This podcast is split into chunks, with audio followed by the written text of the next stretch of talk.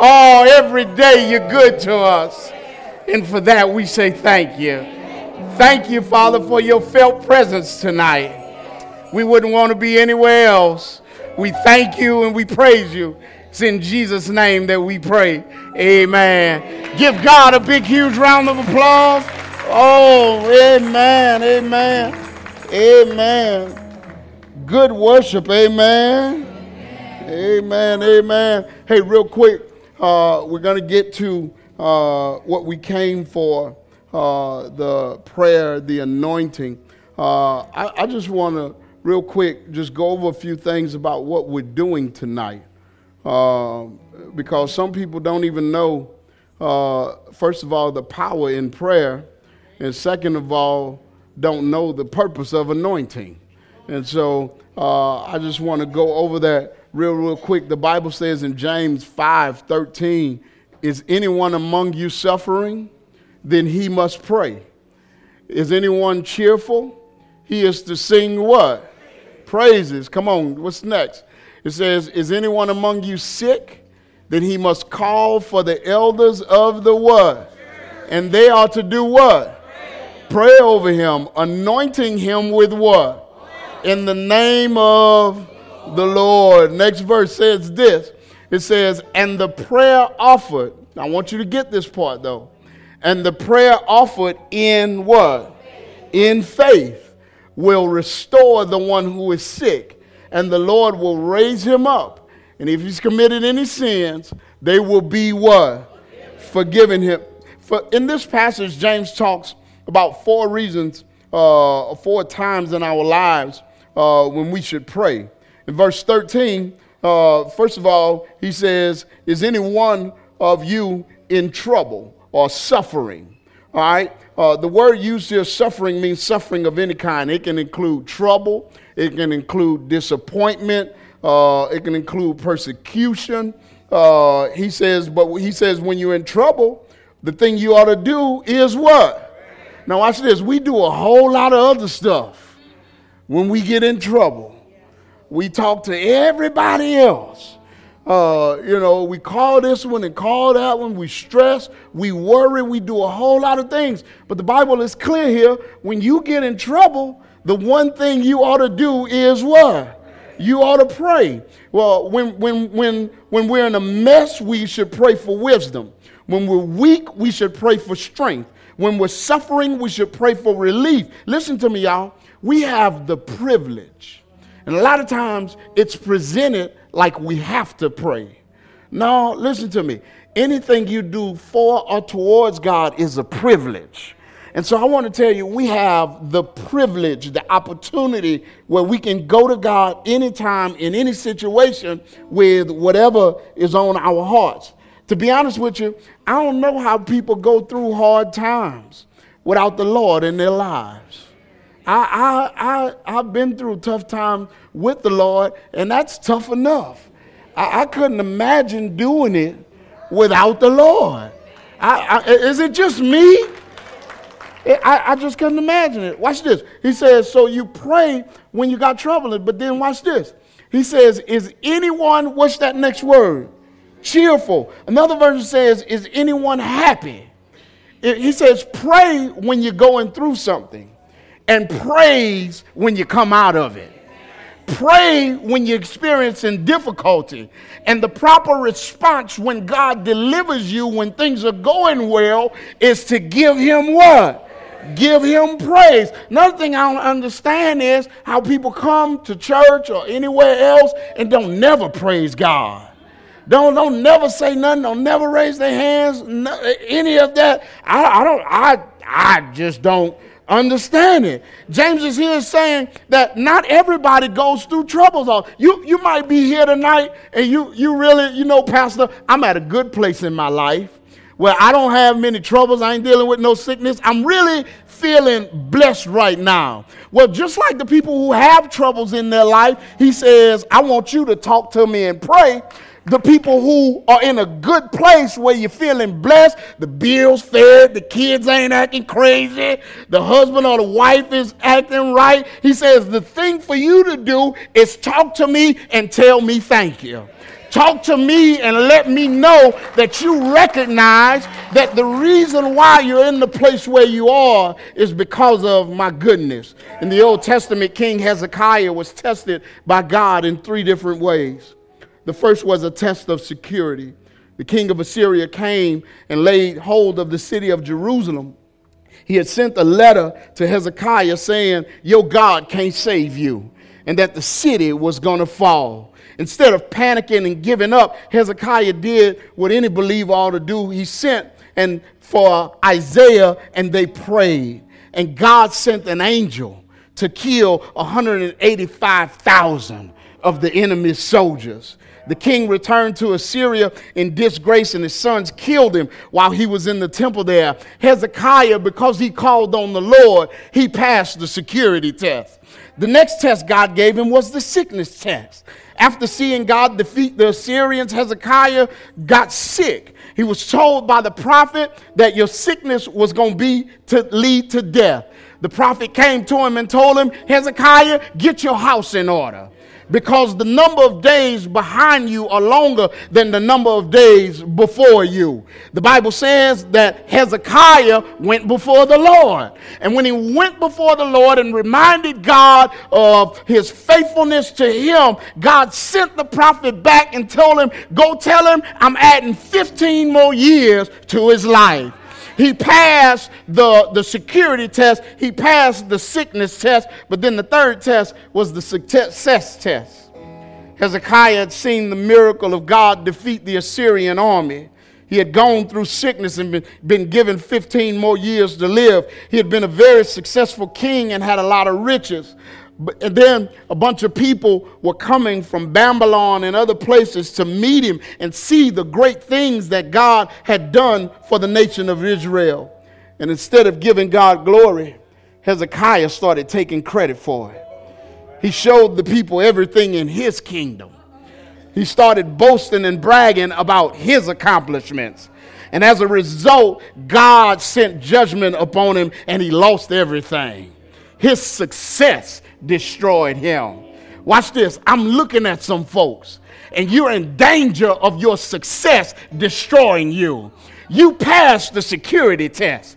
You passed the sickness test. But when it comes down to the good things that are going on in your life, you never pause to tell God thank you. You never take out the time to recognize that it's God who blessed you with the good things in your life. He says, Is any one of you, in verse 14, he says, Is any one of you sick? Watch this. We get healed from sickness.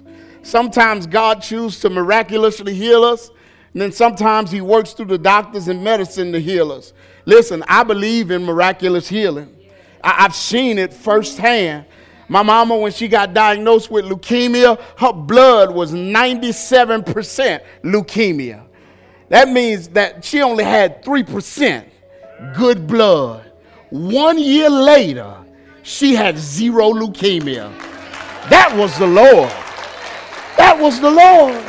I, I believe in miraculous healing.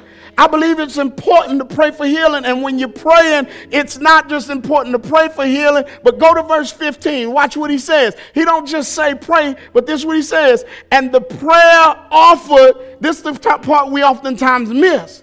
The prayer offered in what? See, that's why you got to watch who you get to pray for you. Every, every, you, if you don't never hear them talking about what God can do, why you asking them to pray for you?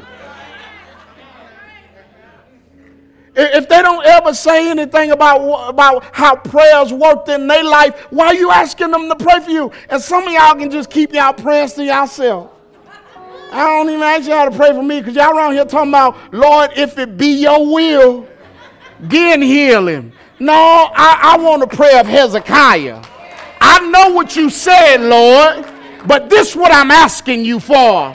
This is what I'm asking you to do. And if you can do for me what you did for Hezekiah, heal me despite what you already planned or whatever. I just want your healing. I just want you to work it out in my favor. And not only do I want you to, I believe that you can. It, it, it's, a, it's a prayer of faith. It's, it's, it's like the, the Hebrew boy said Our God is able. My, my, I, I, serve a God, y'all, who's able. I'm, I'm crazy enough to believe, like Bishop Patterson said, if you can have it, he can heal it. If you can break it, he can fix it. No matter what's going on in your life, I serve a God who can straighten it out. He said, don't just pray, but pray the prayer of faith.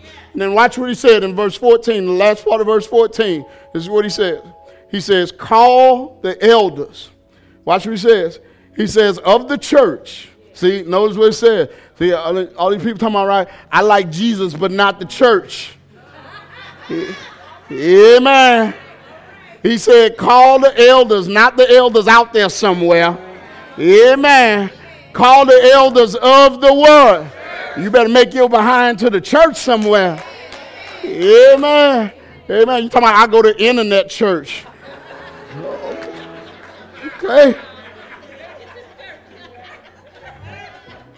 Say, call the elders of the church, and they are to do what?